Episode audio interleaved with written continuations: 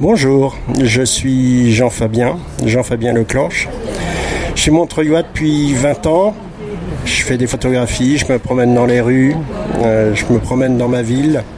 Là, j'en ai fait un livre, un deuxième livre sur Montreuil. J'avais déjà fait un petit livre qui s'appelait Good Morning Montreuil, qui racontait justement de manière un peu euh, chien fou les rues de Montreuil, euh, ses paradoxes, ses contrastes. Et ce nouveau livre s'appelle Les Chroniques de Montreuil.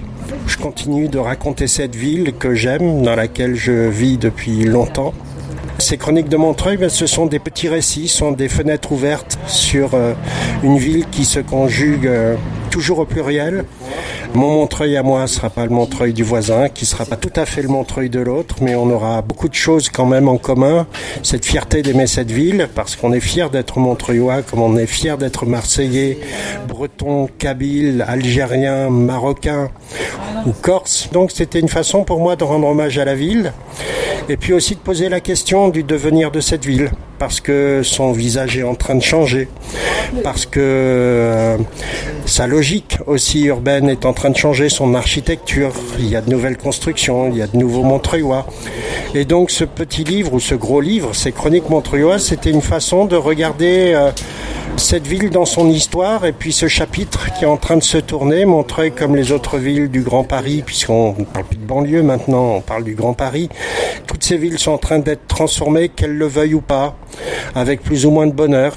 Et donc on est en train de tourner, fermer et ouvrir un autre chapitre. Et ce livre, ben, c'était une façon d'honorer le Montreuil populaire, le Montreuil des petites gens, le Montreuil des vieux rockers, le Montreuil des punks et des anards, le Montreuil de la famille Kabyle, le Montreuil du marché, le Montreuil de la nuit, le Montreuil des bars. Et euh, de dire merci à tout le monde, à tous ces Montreuillois qui m'ont accueilli il y a 20 ans.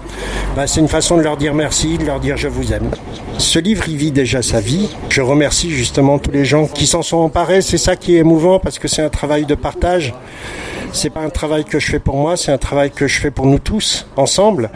Et je suis tellement heureux de voir des gens euh, de 7 à 77 ans me raconter des histoires, des histoires de grand-père, des histoires de petits-fils, euh, des histoires de gamins, des histoires de vieillards. Ça, c'est très très émouvant. Ça veut dire que bah, le livre a une vibration qui est à peu près exacte, qui est à peu près juste, puisque chacun retrouve un petit peu sa propre fenêtre de Montreuil. Alors les projets suivants, je sais pas trop, ça va être de continuer à raconter des histoires, soit en texte, soit en photo, soit les deux.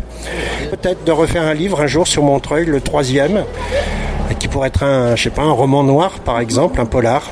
Je sais pas, on verra. Les pastilles d'Angelina.